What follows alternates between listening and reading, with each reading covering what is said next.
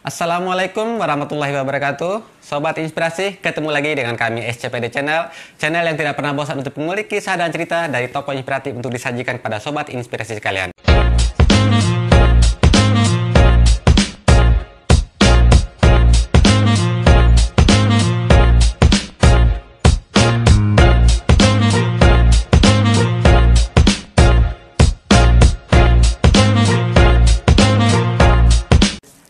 Pada edisi bulan Ramadan ini kami sudah kehadiran Ustadz berasal dari Bolo, Madapangga, Kabupaten Bima, Nusa Tenggara Barat. Beliau adalah Ustadz Ruslan. Kita langsung saja berkenalan dengan beliau. Selamat sore, Assalamualaikum. Waalaikumsalam warahmatullahi wabarakatuh. Apa Sehat. kabar?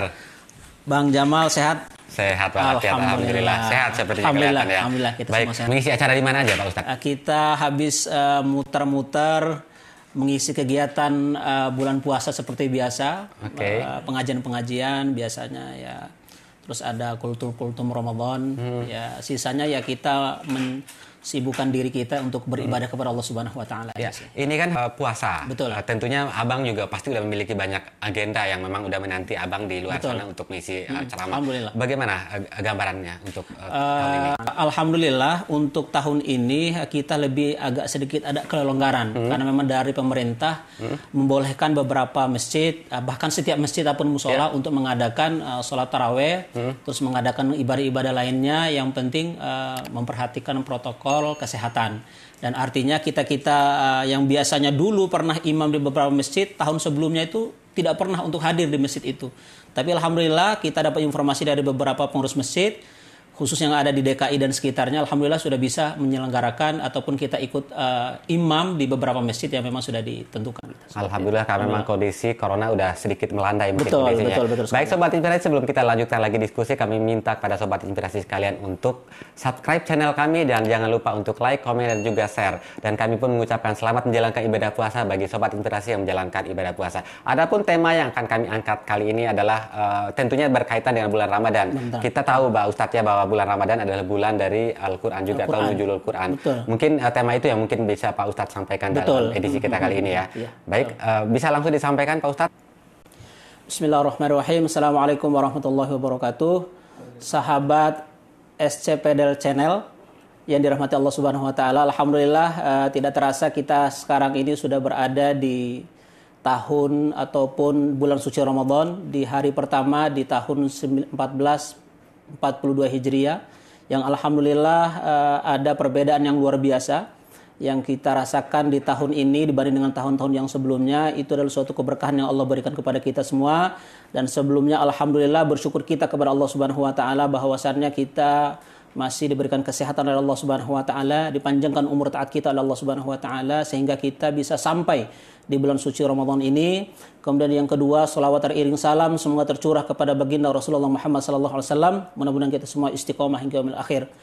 Para sahabat SCPD Channel yang dirahmati Allah Subhanahu wa taala eh, terkait dengan bulan suci Ramadan adalah bulan suci Ramadan ini adalah bulan yang begitu diberkahi Allah Subhanahu wa taala bulan yang dulu pernah dimintakan oleh baginda Rasulullah Muhammad wasallam 60 hari sebelum kedatangan bulan suci Ramadan Nabi besar Muhammad wasallam telah berdoa kepada Allah Subhanahu wa taala Beliau berdoa dan mengangkat kedua tangannya, Allahumma barik lana fi Rajab wa Sya'ban wa ballighna Ramadan. Ya Allah, berkahi kami di bulan Rajab dan berkahi kami di bulan Sya'ban dan sampaikanlah umur kami untuk masuk di bulan suci Ramadan.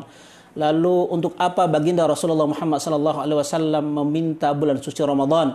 Kalau seandainya tujuan daripada bulan suci Ramadan itu hanya mengharapkan surga, padahal baginda Rasulullah adalah seorang hamba yang dimuliakan Allah dan surganya sudah dijamin Allah Subhanahu wa taala.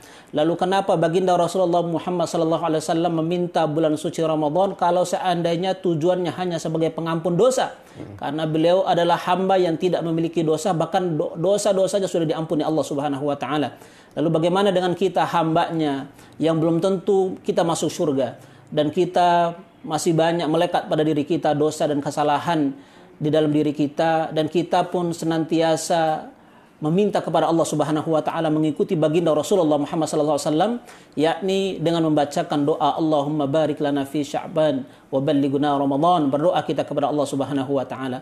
Oleh karena itu banyak yang bisa berharap dan berdoa seperti ini. Ada yang ingin mendapatkan bulan suci Ramadan tapi ada yang jauh lebih cepat datang kepada mereka. Mereka belum sempat menikmati bulan suci Ramadan. Apa itu? Fa idza jaa ajaluhum la yastakhiruna sa'atan wa la yastaqdimun. Mereka yang dulunya berdoa sama dengan kita doanya untuk sampai umurnya kepada bulan suci Ramadan tapi ada yang lebih dulu sampai kepada mereka. Fa jaa ajaluhum yakni ajal lebih cepat datang kepada mereka. Ketika ajal itu datang tidak bisa ditunda walaupun sesaat. Dan ketika ajal itu datang ternyata tidak bisa dimundurkan walau sesaat. Oleh karena itu bersyukur kita bahwasannya di siang hari yang mulia ini di pertama hari pertama di bulan suci Ramadan ini kita bisa sama-sama sehat diberikan kesehatan oleh Allah Subhanahu wa taala untuk mengisi bulan suci Ramadan ini dengan amal-amal yang tentunya sesuai dengan apa dengan yang kesanggupan diri kita. Oleh karena itu, sahabat inspirasi yang dirahmati Allah Subhanahu wa taala yang ingin disampaikan adalah bahwasannya di bulan di bulan suci Ramadan ini di samping kita berpuasa,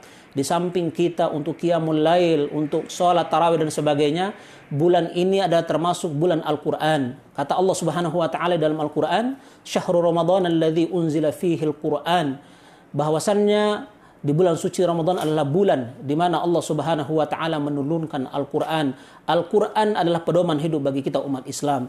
Ketika wa nunazzilu minal Qur'ani ma huwa syifa kata Allah Subhanahu wa taala. Kami turunkan Al-Qur'an adalah sebagai obat untuk siapa? Untuk kita orang-orang yang beriman. Ketika kita risau, ketika kita gundah gulana, kita kembali kepada Allah Subhanahu wa taala. Tidak ada tidak ada yang dapat mengobati kegundahan, kegelisahan itu melainkan kita apa? Kita eratkan hubungan kita dengan Allah Subhanahu wa taala, yakni dengan memperbanyak membaca Al-Qur'an. Dan ketika kita melihat beberapa riwayat mengatakan bahwasannya Imam Syafi'i di dalam selama bulan suci Ramadan beliau menghatamkan 60 kali Al-Quran selama bulan suci Ramadan. Artinya apa? Kalau puasanya 30 hari berarti dalam satu hari beliau bisa menghatamkan Al-Quran dua kali. 60 kali selama bulan suci Ramadan. Lalu bagaimana dengan Imam Hambali? Ditanya oleh Imam Syafi'i. Wahai Hambali, apa yang engkau lakukan ketika selesai melaksanakan sholat Isya? Ternyata Imam Syafi'i ini melihat Imam Hambali melaksanakan sholat setelah sholat isya sampai menjelang subuh. Kemudian apa kata Imam Hambali? Wahai Syafi'i, aku menghatamkan Al-Quran di dalam sholatku. Subhanallah. Para ulama-ulama kita terdahulu menghatamkan Al-Quran itu, tarawehnya ternyata dari habis Isya sampai menjelang subuh itu menghatamkan Al-Quran. Artinya apa? 30 juz dibaca dalam satu malam. Lalu bagaimana hmm. dengan kita umatnya Nabi besar Muhammad wasallam? Kita bukan ulama, kita bukan uh, seperti para sahabat baginda Rasulullah Muhammad wasallam. Artinya apa? Paling tidak kita ukur diri kita, kita mempelajari Al-Qur'an. Yang hari ini sanggupnya hanya membaca satu juz dalam seminggu, kita lanjutkan itu. Yang tadinya di 11 bulan kemarin kita membaca Al-Quran itu satu juz satu bulan. Mungkin sekarang kita rubah paling tidak satu juz dalam sehari. Karena apa? Bulan ini adalah bulan yang dimuliakan Allah. Bulan di mana banyak sekali bonus-bonus yang Allah berikan kepada kita. Paling tidak kita ukur diri kita. Dan yang hari ini yang agak kesulitan membaca Al-Quran dengan Al-Quran yang kecil, beli Al-Quran yang lebih besar. Yeah. Hari ini hmm. yang sudah menghatamkan Al-Quran dengan Al-Quran yang besar, baca terjemahannya. Setelah yeah. terjemahannya sudah dibaca, dibaca tafsir dan sebagainya itu akan menjadi ladang ibadah kita kepada Allah Subhanahu wa taala. Lalu bagaimana saya Ustadz, saya ini sudah tua, saya ini sudah susah menyebutkan hurufnya, berat lidah ini untuk membaca Al-Qur'an. Kan banyak tuh ya, seperti betul. itu. Orang-orang yang sudah tua gitu kan, berat. Saya hmm. pengen itu fasih kayak Ustadz, ya. cuman saya karena lidahnya, giginya susah, huruf huruf sa aja jadi huruf dal itu susah Pak Ustadz. Itu bagaimana? Ya. Kata baginda Rasulullah Muhammad SAW bahwa orang yang terbaca yang terbata-bata berat lidahnya dalam membaca Al-Quran, ya dia keluarkan seluruh tenaganya untuk istiqomah membaca Al-Quran ternyata mendapatkan dua kebaikan, dua pahala. Pahala yang pertama apa?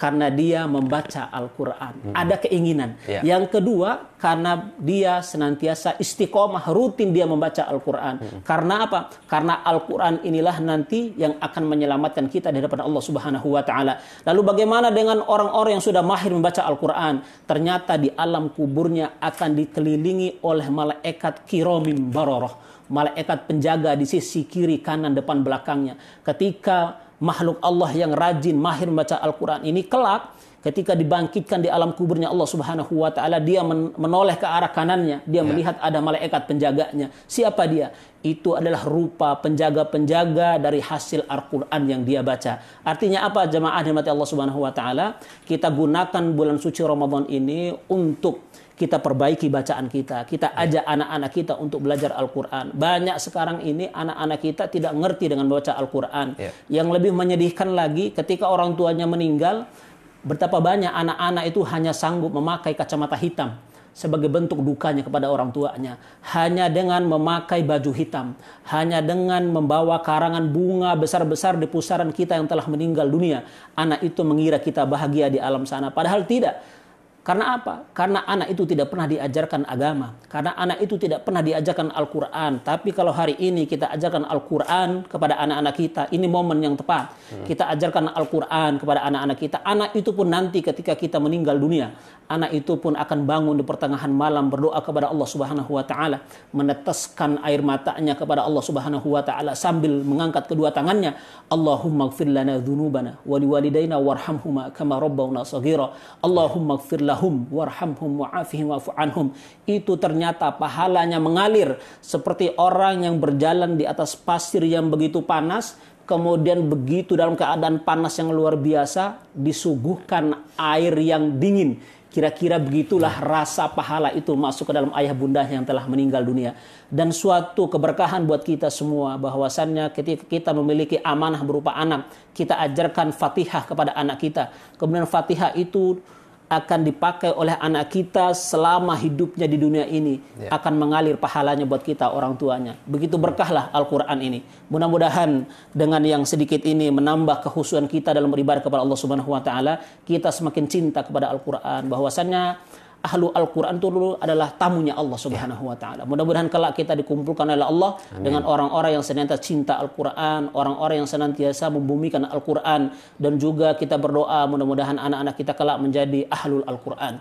Mungkin Amin. itu saja mungkin pemirsa yang Allah Subhanahu wa taala. Kurang lebihnya saya mohon maaf. Wassalamualaikum warahmatullahi wabarakatuh. Waalaikumsalam warahmatullahi wabarakatuh. Luar biasa tahu saya singkat yang disampaikan oleh Ustadz Ruslan. Bang uh, Ruslan, Uh, sedikit saya mau tanya mungkin terkait tadi uh, materi uh, bahwa Al-Quran juga bisa menjadi sebagai obat. Betul. Bagaimana kita bisa menerapkan uh, atau memanfaatkan Al-Quran ini untuk mengobati penyakit yang ada di tubuh kita, baik penyakit uh, jiwa maupun penyakit badan. Betul.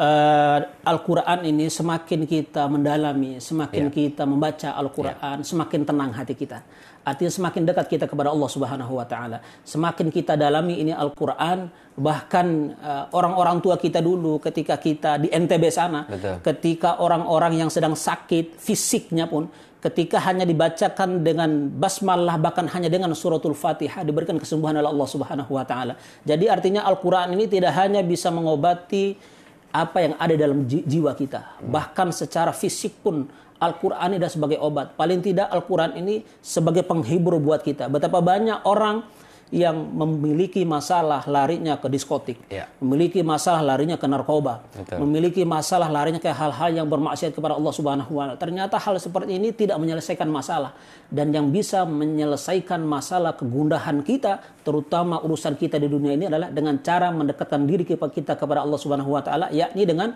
senantiasa membaca Al-Qur'an di rumah kita. Seperti itu kira-kira. membaca Al-Quran di rumah kita. Betul. Nah, terkait sama membaca Al-Quran, mungkin banyak juga sobat inspirasi, uh, mungkin para ayah juga yang ada di luar sana tidak uh, menguasai atau tidak menghafal begitu banyak ayat-ayat Al-Quran yang mungkin bisa diterapkan dalam kehidupan sehari-hari. Salah satu mungkin uh, pada saat mengadakan sholat, mungkin saat ini lagi rame atau lagi uh, apa istilah kata terawih di rumah ya. Di rumah, Jadi seorang ayah mungkin dituntut untuk menjadi imam, sementara kemampuan untuk menghafal Al-Quran mungkin masih uh, ada di bawah. Bagaimana itu? Uh, tipsnya supaya tetap kita bisa melakukan sholat tarawih dan bisa membaca ayat Al-Quran tapi tidak pandai menghafal begitu Pak Ustadz Iya betul nah ini ternyata banyak juga dikeluhkan oleh uh, teman-teman kita di yeah. luar sana terutama orang-orang tua kita yang memang apa, apa namanya ingin tetap uh, sholat taraweh ternyata ah saya mau taraweh cuma saya malu sama anak saya Iya. cuman karena saya hafalnya masih sed- masih sedikit Betul. hafalnya hanya itu itu saja yang pertama yang harus kita lakukan adalah ada keinginan untuk menambah hafalan Iya. ya yang kedua karena ini sudah bulan suci Ramadan bisa juga dengan cara dipasangkan Al-Qur'an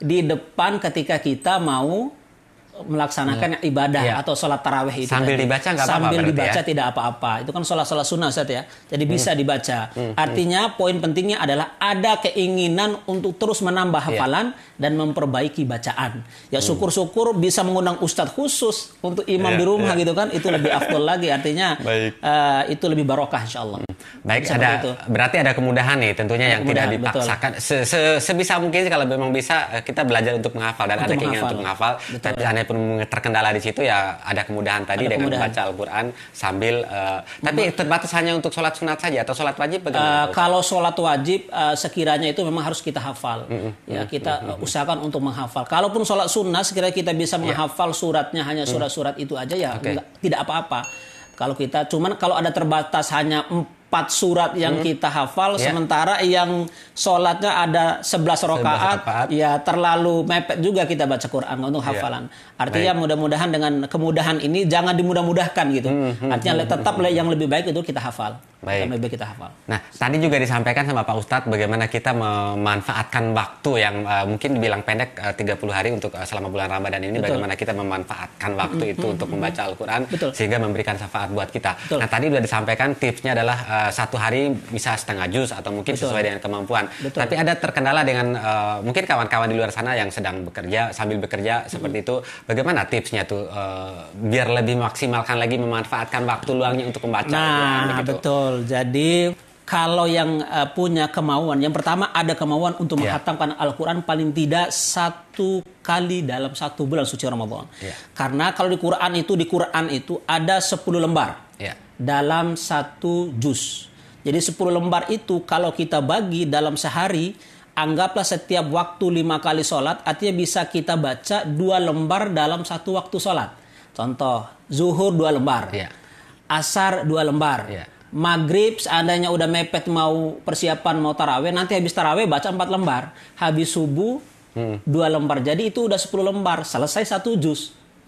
Kalau 30 hari berarti 30 lembar. Artinya 30 juz sudah kita hafal, sudah kita baca. Jadi eh, untuk sahabat-sahabat yang memang bekerja, apalagi sekarang kan Jakarta lumayan tuh, ya kan ada macet sambil menunggu Betul. ya. Jadi bisa untuk baca satu halaman bahkan dua lembar itu saya rasa mudah. Iya. Saya, saya rasa mudah. Jadi sehari bisa satu juz. Waktu itu sebenarnya banyak ya tergantung Betul. dari niat kita Ada mau keinginan. apa tidak gitu ada Betul, keinginan ada apa keinginan. tidak ya.